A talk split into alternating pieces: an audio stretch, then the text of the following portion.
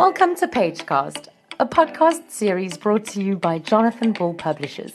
By interviewing the authors responsible for some of your most loved books, we explore the thoughts, ideas, emotions, and creative processes that led to the writing of these books.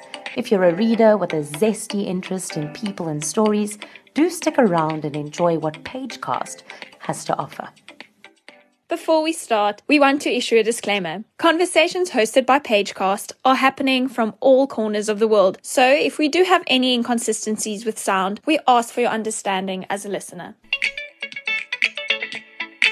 In today's episode, editor of Modern South Africa and Go Hustle, Danielle Wheatley, who's also secretly the biggest reader in South Africa, will be chatting to Jeffery Deaver, American mystery and crime writer. They will be chatting about his latest book, The Midnight Lock. Enjoy! So great to have you with us today. I'm just going to officially introduce myself. I'm Danielle Wheatley, and welcome to Pagecast, brought to you by Jonathan Ball Publishers. Uh, I'm so delighted to be chatting to you today. I'm a huge fan of yours and of your many legendary characters, um, from Lincoln Rhyme all the way through to Colter Shaw more recently. But I would love to just start right at the beginning and ask you, when did you know that you wanted to be a writer?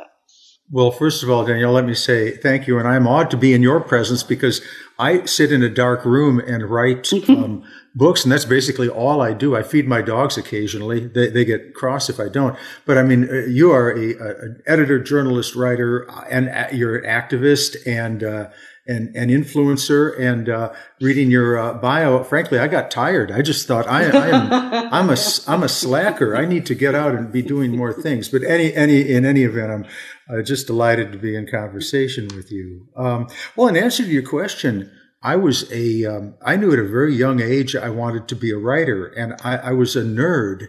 Now, does does nerd resonate in South Africa? The term nerd, nerd? resonates. okay, all right. Well, I was quite the resonating uh, nerd. I had no talent for sports uh, whatsoever. I was uh, ignored by the uh, by the girls, uh, but I, I, found solace in. Um, in uh, reading, but I found solace in writing as well. And I would write at, uh, at 12, uh, 11 or 12, I would write stories that they, they, tended to be um, a, a, bit autobiographical. They were about nerdy boys who had no mm. talent for sports rescuing uh, cheerleaders and uh, you know the beautiful uh, uh, the bells of the ball in in school uh, from things like pirate attacks. And it was a little ironic because I grew up in mm-hmm. Chicago. We didn't they did not then have and still don't have many pirates to my knowledge. Um, but I just knew then that I wanted to uh, wanted to write. But uh, you know I, I, don't mean to go on and on but I will say I I also knew I, I was I'm not particularly savvy or or bright but I did know even then that you can't be a prodigy writer. You have to live life for a while. And so. I uh, set my sights a, a, bit lower and I, I became a, a, um, a, sort of a, a liter- well, I call it literary writing. I was, uh, I wrote poetry.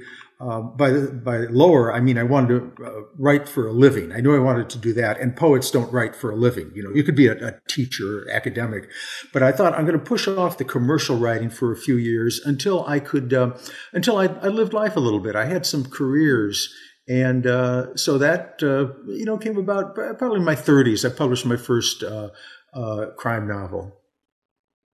And was there was there a particularly memorable book while you were growing up, or even before you started writing um, professionally, that left an impression on you that got you thinking, okay, this is we passed the pirate phase and we are ready to write.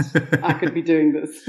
Uh, oh, well, I um uh, I, I, was I've read all genres and I've read literary fiction uh, as well. Um, I, you know, I think the, the great uh, philosopher Clint Eastwood, as Dirty Harry, mm-hmm. said, a, yeah. a man's got to got to know a man's got to know his limitations. And uh, I, as I said, I tried poetry, I tried a little literary short story writing, and that just didn't work. I don't have the mind or the voice for that. But I was drawn to uh, drawn to genre fiction. I mean, I read um, uh, in the uh, science fiction realm. I read Ray Bradbury, Isaac Asimov. Mm-hmm in um, fantasy, I read uh, Lord of the Rings, uh, Tolkien's writing, of course, Edgar Rice Burroughs. Um, but I kept coming back to to crime, um, I, and I, I, would read Dashiell Hammett, Raymond Chandler, uh, John le Carre, uh, maybe my yeah. favorite thriller writer, whom we sadly just lost this past year. Um, and uh, it, it, was um, it was looking at those those books, and in my mind, actually taking them apart. And I, I said that once. I, I, phrased it slightly differently at a uh, at, a live event, and I said uh, I took I, I, can't remember what what book it was, but a book from the 1960s that I, just admired. May have been Len Deighton, uh, or maybe a Frederick Forsyth book. I said, and I just tore it apart because I wanted to I wanted to see what was going on in this book, and the, the gasps in the audience were, were quite audible. And I said, no, no, no, I don't mean, I don't mean I actually ripped the pages out. I meant I, I, I, I, took it apart in my head to see structurally how they they'd done that. And you know, I think analyzing a book like that um, gave me the confidence to know that I could try it at least. It didn't mean I'd be successful, but I could see how these um, authors uh, work their magic um, Agatha Christie, the, the twists. I still get fooled by her uh, stories and, and, novels, even though I've, I've read them all. Uh, she can still fool me. I said, that's how you create twists. Okay, that's something I learned uh, with uh, Le Carre. I learned how to do the um, uh, incredible character development. I aspire to that. I think no one does it quite as well as as he has. But all of those all of those books I read, and I did read voraciously, were like lessons uh, in the art of telling stories. I absolutely love that because I think that your character development is also just so incredible. I've always found them to have such great depth and they've also oh. been so specific in terms of their field of particular interest. Lincoln, with his very intense forensic know how, physical evidence, and even Parker Kincaid and graphology, and Colter Shaw as a bounty hunter. So I guess my question then is how do you come up with these characters' careers and um, flaws within the crime solving ecosystem? And how do you get under the skin of these characters and their careers? I uh, have always been very aware that I'm blessed in this sense. I'm a, a pedestrian writer, craftsperson, putting words on paper. I can do it. I was a journalist and I, I have kind of a uh, um, straightforward journalistic style. It doesn't come easily to me. There's nothing uh, really very poetic about my uh, uh my writing, but I've been very lucky in that I have been born with this uh, kind of a combination of curiosity and empathy that you, as a journalist, I'm sure, uh, experience as well. That it's fairly easy for us to step into the shoes of someone else, and not only is it necessary to create a um, a character for our, our stories, but it's um, um, you know really a, a, joy to to do that. In in my books, I have been um, people of different races, uh, ethnic backgrounds, ages, different genders, mm. and I I find it just um, a, a real joy to step into the shoes of someone. Uh, of someone else and, and craft a character that I hope will resonate with the readers. I love that. Can I put you on the spot and ask who is your favorite character? Of the ones I've created? Of your own, yes. Oh, of my own. Um, well, oh my gosh, that's uh, you know like asking a chef what is your favorite uh, dish favorite because because she she will she will of course have hundreds of them. Uh, but I, I, I have to go back to Lincoln because um, I love my new character Colter Shaw, who is uh, you know yes. doing doing quite well. He's been uh, um, a uh, he's an itinerant reward seeker. He's had three novels out now. I wanted to get him get him launched, but the fact is that um, uh, Colter is a mountain climber. He uh, does ride motorcycles uh, rather quickly, which I did in my youth a, a long time ago. But but he's a um, uh, you know he's a tough, uh, energetic outdoorsman, and that's not me. Lincoln Rhyme, of course, is very cerebral. He is um, yes uh, for those in the audience who are not familiar with him, he's a quadriplegic. He's paralyzed uh, from the neck down, although he's regained some some movement uh, thanks to modern uh, medicine. But he basically has to outthink the villain. He doesn't karate kick. He doesn't shoot. He uh, engages in a mental uh, chess match with the the bad guy, and that's much more me. And Lincoln's a bit of a curmudgeon, but so am I. Yeah. So that's why we, we might go head to head. I, that's all I know. I'm not sure how Amelia can put up with him all the time, but she seems to. They've got a, they certainly have a good relationship. they do. I mean, she even seems to kind of have become more grounded over the recurring role that she's played um, since the beginning to now in terms of her own anxieties and stresses and things. She seems a little bit more settled. Yeah, well, uh, Dan, now that you bring that up, which is, I think this is a very uh, interesting point, and I had not thought about it before, but apropos of your your your question, I have, I guess, um, unconsciously or subconsciously, um, let's say without much intent on my part, sort of changed the tenor of the yes. the books. There was more personal angst in the uh, the early books, and that was a subplot. And I believe, you know, all fiction should have multiple storylines going on at the same same time. And um, there were valid plots, but then I decided that I, as a consumer of entertainment, which is what I do. These are entertaining books, I hope. Um, yeah. I, as a consumer, want to just move the story along. And, you know, we've seen uh, ad nauseum the scene where the, uh, the hero detective gets into a fight with the captain and the cap, his police captain, and he says, okay, give me your badge and your gun and oh no, he's thrown off the, the case. Well, you know, we've seen that. That's that's nothing wrong with that. But uh, let, we know he's going to solve solve the crime at the end of the day. So let's eliminate that. Let's just get down to work, roll up our sleeves, and tell a real roller coaster um, of a story. And I also have to say that I like the idea that in life, uh, all of us hope to move forward uh, to a um, you know a good a good place, maybe better than we've had in the past. And that certainly is uh, Lincoln and Amelia. You know, they're married now. Mm. They got married in. Lake Como in Italy. There are far worse places to get married. And uh, of course, while they during their their wedding, they had to get involved in a homicide, and and Sal saved the day there. I couldn't let them just As go get do. married. No. Yes, well, of course. How would they, they get married in peace? Far too easy, of course. So, uh, way um, too easy. But but there was some some quite good wine involved. I know that. So, crime solving wine and marriage vows. Uh, there was that. But but anyway, so I've kind of got them um, you know, in a, in a good place now where they just get to work like traditional crime solvers and confront the um, uh, confront the evil of whatever uh, you know villain I've uh, that has been perpetrated by whatever villain I've created. Yes. I mean, I, I really love that. I read the first Lincoln Rhyme book, The Bone Collector, back in, I mean, I think when it was first released in the late 90s. Mm-hmm. And uh, I fell in love with Lincoln Rhyme as a character, but also the way in which you, you wrote him and how you wrote your plots and so much action coupled with such meticulous attention to detail when it came to the villains and the crimes.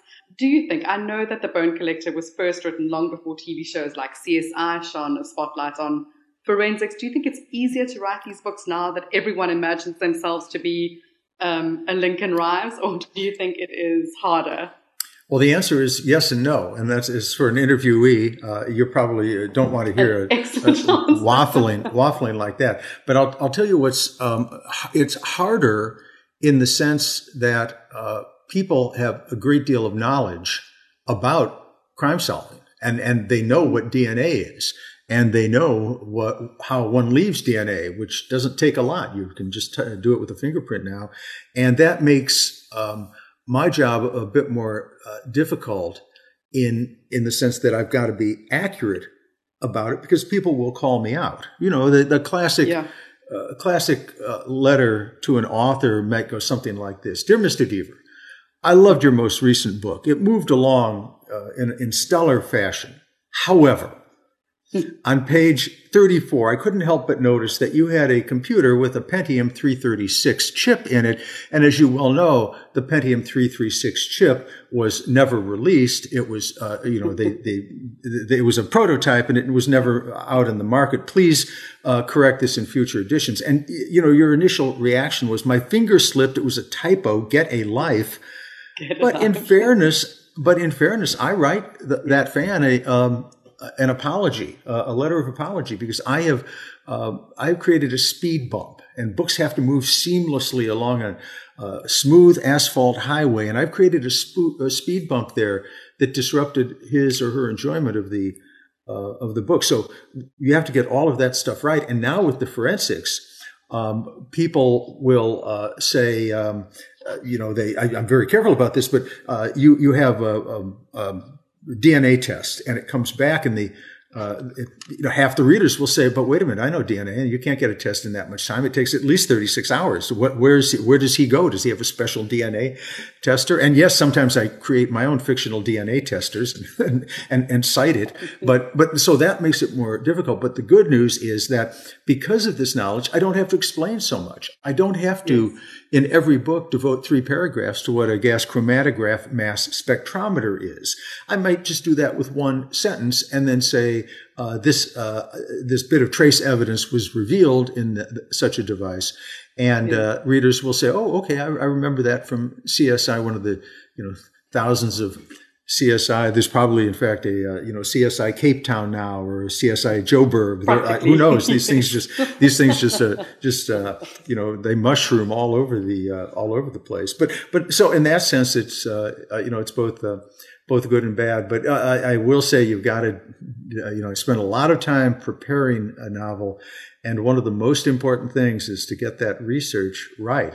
I mean, I just love your description of it being a speed bump on the smooth asphalt because that's exactly how it's the smallest detail that can feel like a hiccup in the story as a reader. Um, I'm going to ask you one last question generally oh, before we get stuck into your new book. And um, it is this a lot of writers say that when they look back to their early novels, they see a lot of themselves in their characters. Now, you know, you touched on this a little bit, but is this true of you and Lincoln, do you think? Are there similarities?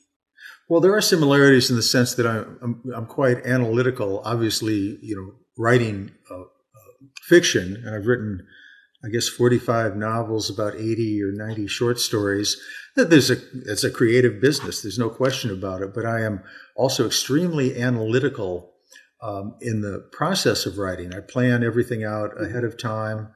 I do my research and outlining, and that's what uh, the way Lincoln Lincoln Rhyme is. And frankly, I don't I don't lead a very exciting life. There's not a lot of me in the uh, the books. I mean, I, I, have very little patience for uh, politics, uh, both you know the nonsense of mm-hmm.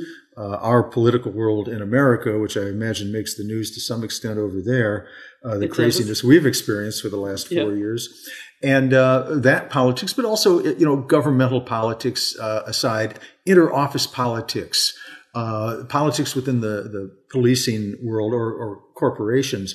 Uh, very little patience for uh, laziness, and that comes out in my characters' uh, personalities. But also, I think that resonates with readers. Readers want to enjoy the character, and they want a you know a hero who is uh, dogged in, in solving the, the crime, does not get put off by uh, diversions, does not uh, toe the line when his or her superior comes in and says, "No, no, no, we have to play the game." And mm. readers readers want somebody to stand up to that, and so I um, that's the um, um, those elements of me show up. But but basically, I'll, I'll, go back to what I was saying earlier, Daniel, and this was uh, this is a very um, important thing uh, for any authors out there to, to nurture your curiosity. I want to go into new worlds. Um, in the um, the Midnight Lock, my my latest uh, Lincoln Rhyme book, I knew nothing about the world of locks and lock picking. And by that I mean, and I, I know we'll chat a little bit about the book in a bit, but um, I I just got I, I actually my my door broke and I had to hire a locksmith. And this fellow came and with his tools, bang, opened it in, I don't know, 30 seconds. And I thought, well, there's my next book. This was amazing. and so I, uh, uh, so I learned about that. It's just a, you know, an opportunity for me to jump into a topic, uh, and I find it very interesting. And then I write it up. And then in the first draft, which is always 200 pages longer because I've written basically an essay on this particular topic. Um, in, in the, the Midnight Lock, I had a whole chapter on a, a, what was called the Great Exhibition in England in, I think it was 1856. Yes. And it was a huge lock picking competition going on there. This is a, a trade uh, a trade fair, and but the big news was trying to pick locks, and and they uh, experts came, and the government had a lock they wanted to put on the banks and the prisons, and there was a challenge to try to break through it, and actually an American, uh, to everyone's astonishment, was able to break this this lock. Well, that was originally a whole chapter in the book, and Great I thought, story. wait a minute, we've got a we've got a psychotic killer out there, Jeff. Come on, let's let's focus moving. a little bit. let's focus a little bit. Yeah. So so that I think uh, you probably noticed uh, uh, there was a I think a reference to it in, in the book, maybe a paragraph, but, and that was worthy. But I learned these fascinating things and then trimmed them out. So it did make an appearance. That's right. I, I, I that, I wrote the book about a year and a half ago, so I don't recall everything in it, but it did make an appearance. your memory as we go. But let's talk about your latest book, The Midnight Lock, Criminal Terrorizing New York. He calls himself the locksmith, and before you ask, he's not killing anyone, not yet, but he does break into women's apartments to watch them sleep, which is super creepy. Better still, he likes the woman in question to realize that she has been watched. So he moves things around, he leaves an empty glass of wine or a half eaten plate of snacks, and he gets off not just on breaking the locks, but in leaving their sanctuary forever changed as a safe space. It is literally enough to make any one of us sleep with one eye open. And I blazed my way through it, Jeffery, with that one eyeball on the door. So I adored, I adored being back in Lincoln's New York townhouse. Uh, the Midnight Lock is a Lincoln Rhymes thriller, and I loved being back there with the whole crew. Um, but let's talk about your villains because I adore reading about your villains. It's exactly what you were just saying about getting into the depth and detail of these um, really unusual professions. But let's talk about the research and and let's talk about Deaver villains in general. Who was your favorite? I feel like there, in some respects, there's similarities to them in terms of their flawed characters and their backstory and their unraveling present, but they also are very knowledgeable in their particular craft or brand of mayhem. Um, indeed, they are. it, it is very important for um, your uh, protagonist in a. I'm speaking of crime books primarily, but I guess this would apply to any any uh, any genre or any book about good versus evil, be it literary fiction or fantasy or crime uh, for the hero to be matched against someone who is superior. Uh, that may mean uh, more intelligent, have more resources, have a, um, a particularly uh, clever specialty that is out of the ken of our hero. And why is that? Because these books are about emotional engagement. They, they, we we have to write a story that is the most emotionally engaging story we can possibly tell. That is in that when I teach my courses, that I tell my students, if you write down anything, write that down and remember it. Our job is to tell the most uh, emotionally intense story we can. And so uh, the, the, villains I create, uh, as as brilliant as um, Lincoln Rhyme is, and as resourceful as Colter Shaw is, uh, nonetheless, the bad guys uh, and and girls that they're up against uh, have that little extra thing, that little extra talent or strength or bit of resource, coupled with the fact that they are morally reprehensible. they have no no qualms about doing what they're doing, and whereas um, uh, Colter Shaw may uh, debate about breaking into a house to get a clue because that's a crime and he he's a good guy. He doesn't doesn't want to do that and also self-interest he doesn't want to get arrested. Uh, but uh, but the bad guy has no such hesitation. So i i create you know my my villains are, are larger than life but uh, so are my books let's face it. These are not what what crime is is really like. You know i've worked with the police and the fbi and i i know what uh, what crime is like like crime is is two two druggies both high shooting at each other from 10 feet apart on a, a city street. Or crime is somebody uh, breaking in to a house psychotic uh, let's say enraged husband domestic abuser and injuring or, or killing his uh, spouse. That's what that, that's what crime is like. I don't do that. I'm a magician. I'm an illusionist I create a show like David Copperfield, not the old David Copperfield, the new David Copperfield. Yes. And uh, I, I, have my props and uh, assistants, and I craft a um, big twisty turny magic act. And that requires the uh, you know, the villains to be larger than life. Everybody's on stage. The the heroes to be uh, smarter than a, uh, you know a, a, typical detective. That requires there to be no coincidence, no what I call in my courses uh, a gimme a break moment. That's like when the cell phone conveniently loses a signal at just the the most uh, uh, dramatic moment. Well, no, you can't have any of that. You've got to set up your your your magic act to just run smoothly, and that requires the the bad guys to be larger than life, to have talents like the locksmith who uh, is uh, obsessed with breaking into an apartment within uh, 30 seconds. I think it was a very, mm. uh, in a very difficult lock, but he, and he tries over and over again to do that. And we're, you know, he's a bad guy, but we, we're kind of rooting for him because this is important to him. And, and as you, you pointed out, I follow the Alfred Hitchcock school of of crime. That is suspense, not gore. You're never going to yes. see a torture scene in my book. I, I, don't. I have no sexual violence. I have no. Yeah. I don't hurt uh, children. I don't hurt animals because that's it's icky. You know, just I don't like reading that. I don't think readers like like it either. So I thought, what if this guy just breaks into somebody's apartment and eats a ham sandwich sitting next to their bed and then gets up and leaves? And that's. Um, uh, you know, rather than leaving a trail of blood everywhere, I thought that's just much more, uh, much uh, creepier. And uh, I do apologize so for your for your l- lack of sleep. and how many how many lights and night lights did you invest in, Danielle, after you well, read the book? I think that's exactly it, Jeffery. Because also you keep thinking because you've read enough of these books, so you know things like, oh, he's going to escalate. He's going to escalate this is only going to get worse. And then the next time he's pouring himself a glass of wine and you think, oh, lovely, lovely, lovely. And I sleep like the dead. I think actually you could have had a ham sandwich and a glass of wine in my room and I would have been none the wiser. I think that's, that's why it, it, was such well, a horrifying thought. well, of course, maybe if I've had a glass of wine or two before I go to bed, I wake up and there's a glass, well, that's my glass of wine. Wait a minute. Did, did, or did I, how many, if I, if I had three, if I had three glasses of wine. Maybe I didn't even remember having a glass of wine. And look at that. Somebody opened it. Uh, uh, oh, it looks like my fingerprints. with your head.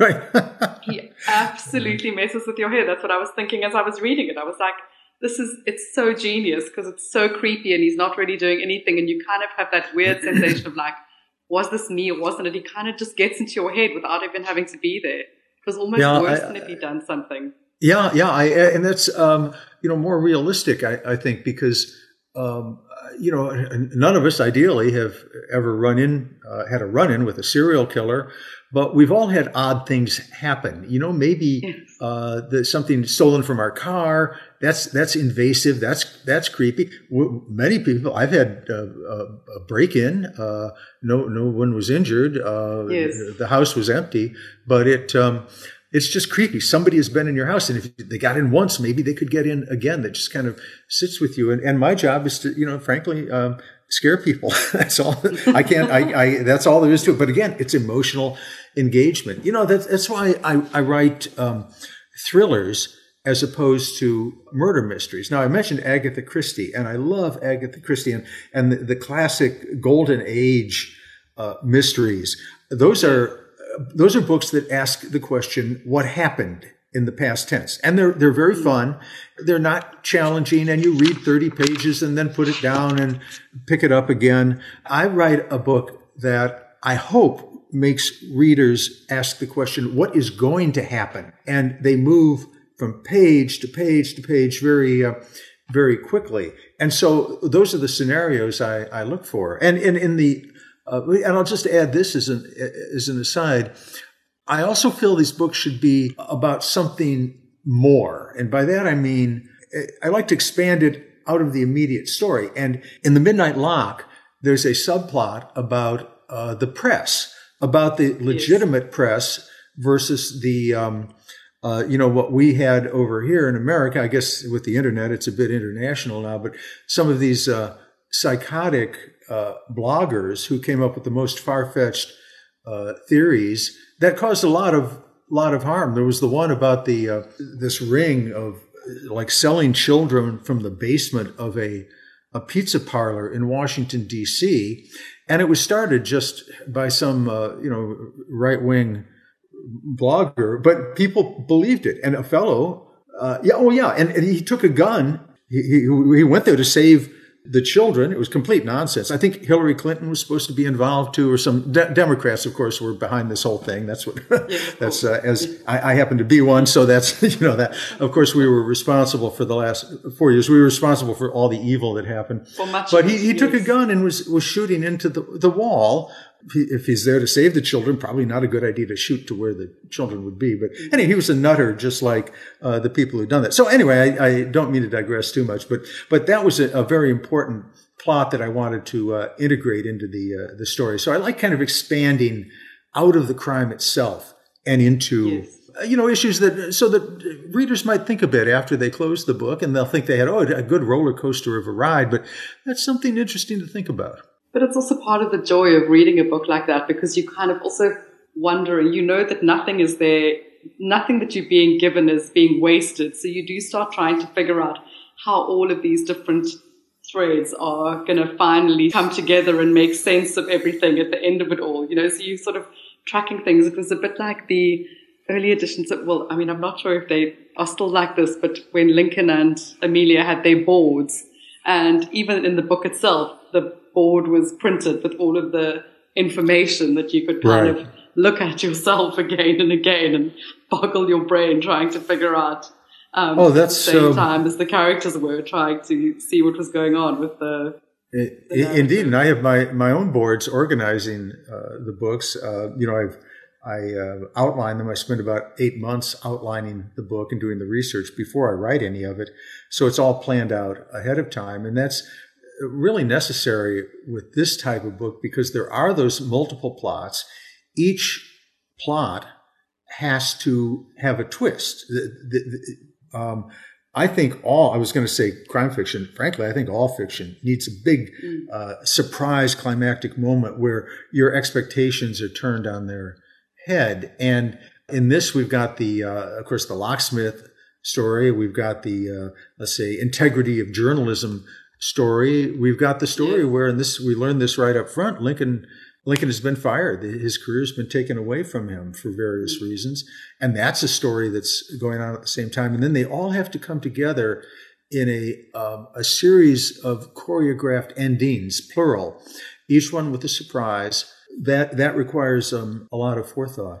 Completely. I mean, I was actually going to ask you whether you made charts like Rhyme and Amelia Sachs, but I guess then the answer is to some extent you do indeed. Oh yes, and uh, and you may notice, and readers have noticed in the past few books uh, that I don't do the charts anymore. Yes, and uh, well, uh, and there's a, a reason for that. I'm a, you know, I'm a manufacturer of a product. Books are products, just like you know, toothpaste and mouthwash.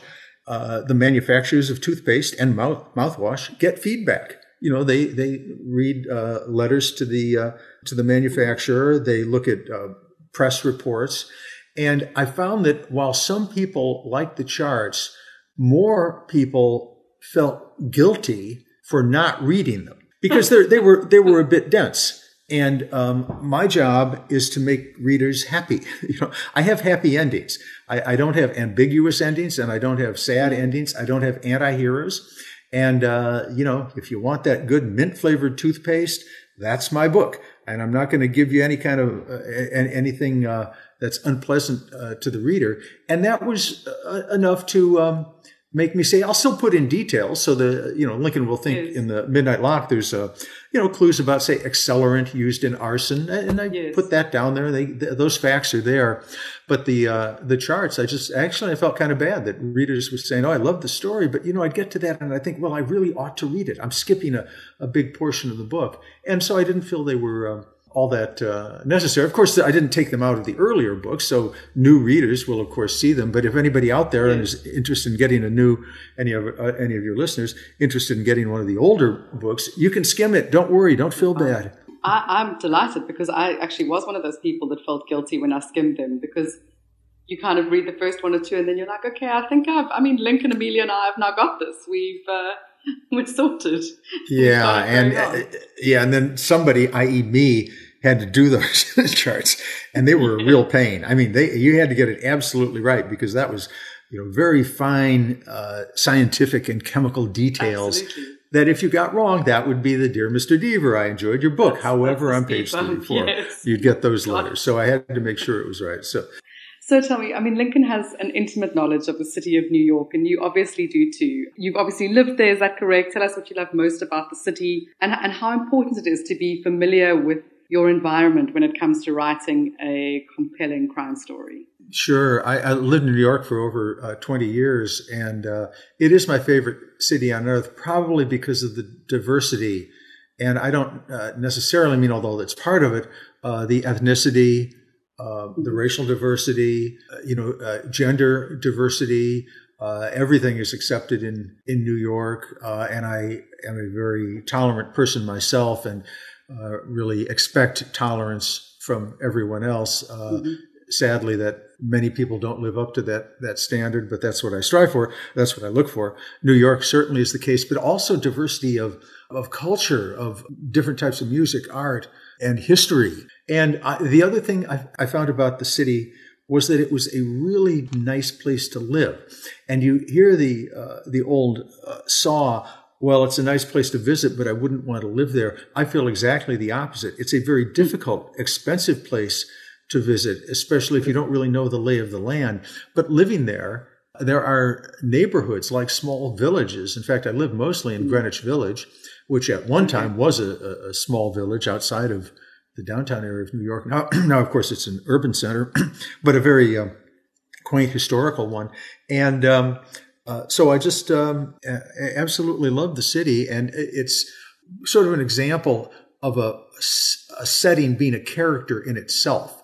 I try to make the city come alive, and it can be antagonistic too. You know, Lincoln and Amelia have to uh, maybe fight the elements, fight mm-hmm. the expanse of the city. It offers, um, of course, a great opportunity for a crime writer in the sense of the uh, uh, the gangs and the crime there, both organized crime, the, the famous mafia, five families, mm-hmm. uh, the the more recent uh, gangs, uh, the gangs. Harlem has changed quite a bit, but there are uh, certainly gangs in East New York.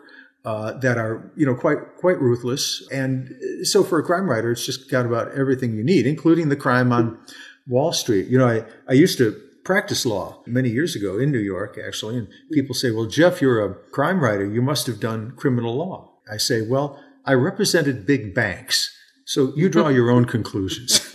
and of course, there's that kind of shenanigans that goes on too. So it's, it was just such a, a wealth to draw on for me. Uh, you know, we writers um, absorb ideas. And I have a big file. I, I jot down things that I uh, think may become uh, books at some point. Well, um, many years ago, when I was living in New York, um, I, I, was single, uh, dated from time to time, and a um, a very compelling woman who worked in my company came into my office, and she was um, attractive. She was smart. She was she was funny. Had a quite an interesting uh, background, and uh, she said, "Jeff, are you doing anything on uh, Friday night?" you want to go out? And of course, I debated, let's see, four seconds, maybe three seconds, and said, sure. And well, it turned out, I'm not going to go, go much longer with the story. It turned out she was a cult recruiter. And, uh, they, uh, they got me in a, uh, me and I guess another hundred or so people, uh, potential cult followers in a meeting and tried to talk us into joining this, this cult. And I remember, and I have, I have no I'm not a joiner. Believe me, I wouldn't. If, if, if a cult, otherwise. yeah, cults or otherwise. Exactly. Well, it's like the Groucho Marx things. He wouldn't belong to a club that would have him as a member. And I, I agree. Actually, if any cult that would have me as a member of the cult, no, it's, it's got to be a bad cult. Shut their doors. exactly. Yeah, I know. I would close it right down.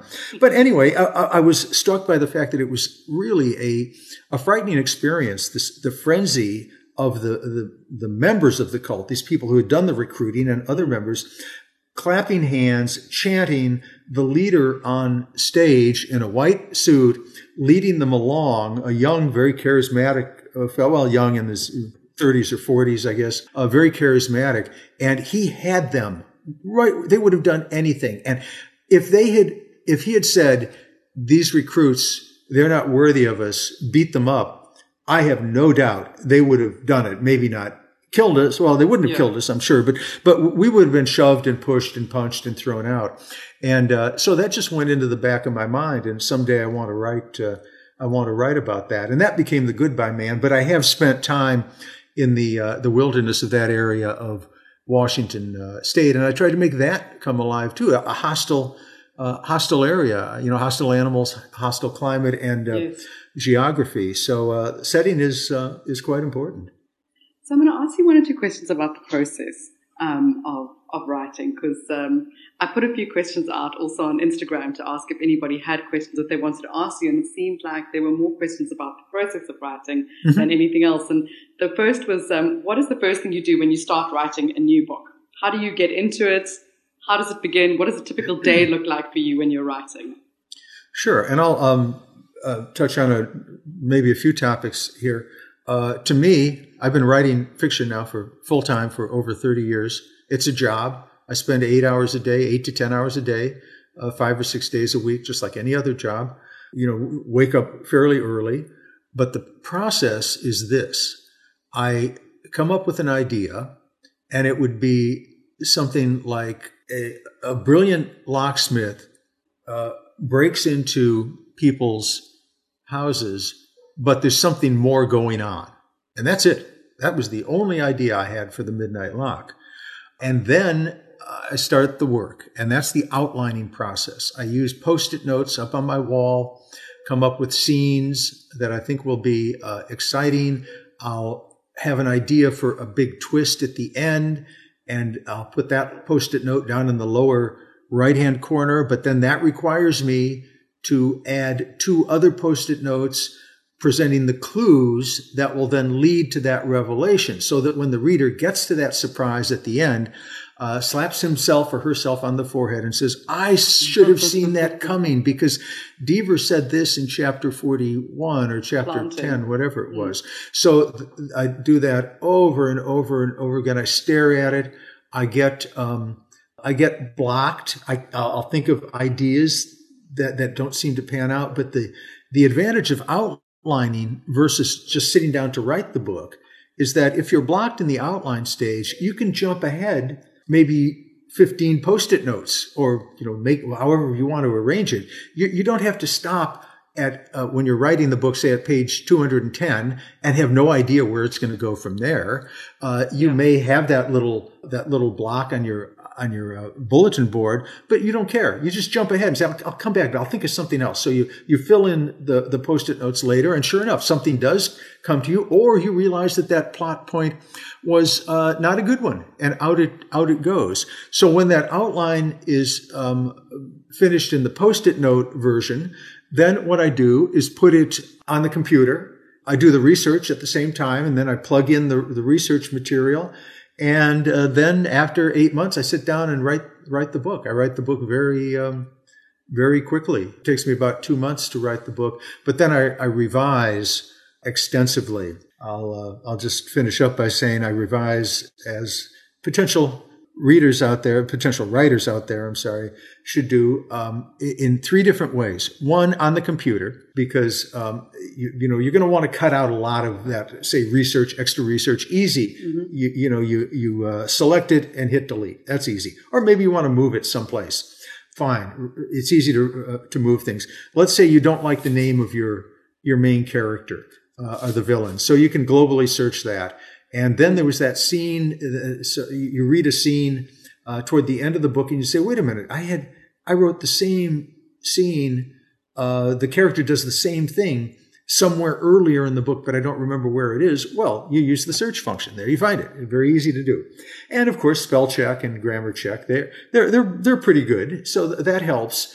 Uh, but once you've done that, then you have to print the book out and read it on the on paper because we experience the written word very differently on a, uh, uh, uh, the print, printed page uh, than we do on the screen, and we we will see errors, not only typos but more conceptual errors that we missed on the screen. So you do that. I do 30 edits on the screen. I'll do 25 edits on paper, print it out again and again. I buy paper in bulk again and again. As, as we move through the process, it's fine tuning you know, little, just a few changes at the end. But then you have to print out one final copy. And then I send the uh, manuscript to a program that reads the book to me word for word.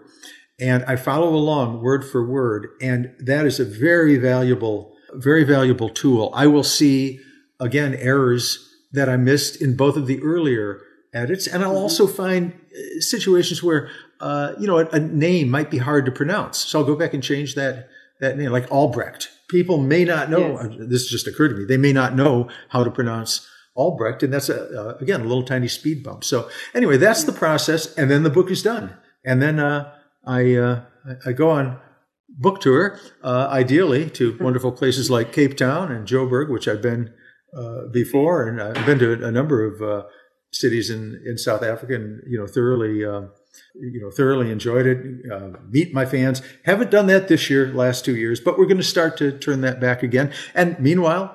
Start another book, which I've already done. I'm already, I've already have the first draft of my next novel done. So, is it Colter Shaw?